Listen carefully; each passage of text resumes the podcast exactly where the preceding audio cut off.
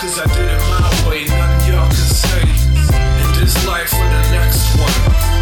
Watch me, I'ma be the best of. I am what I am today, cause I did it my way. Nothing y'all can say. Hey guys, thanks for tuning in to the deal. As you know, or you may not know if you're a new listener, uh, one every other week I do a short little real estate, the, the real deal. What do we call it? Get keeping it real on the deal, and then every, every one week it's a long interview with a business uh, expert in finance, real estate, entertainment, music. It could be anything, tastemakers, etc. And then the next week I do keeping it real on the deal. So this week I want to talk about the iBuyers, the discount brokers.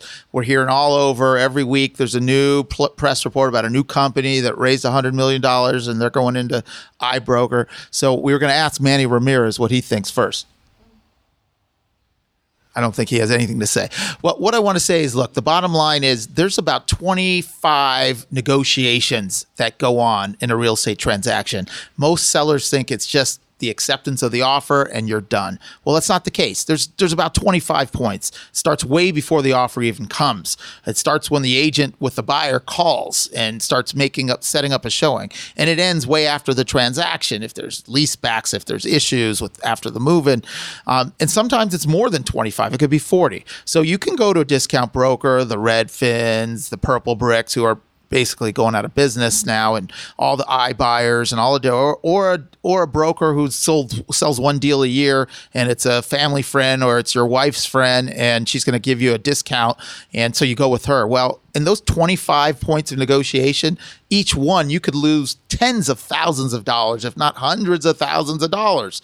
So great, your ego feels good. You're you're beating the system. You're best friend's sisters listing your house for 3%, or you're using Redfin, they're giving you half the commission back, or iBuyer, and they're selling it in 10 days, but you're losing hundreds of thousands of dollars.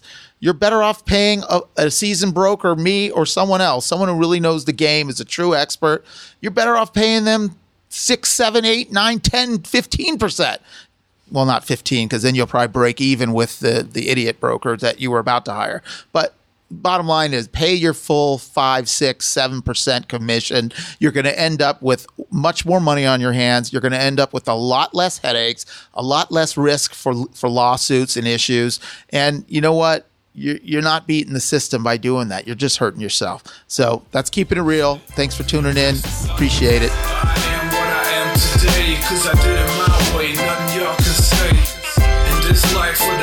am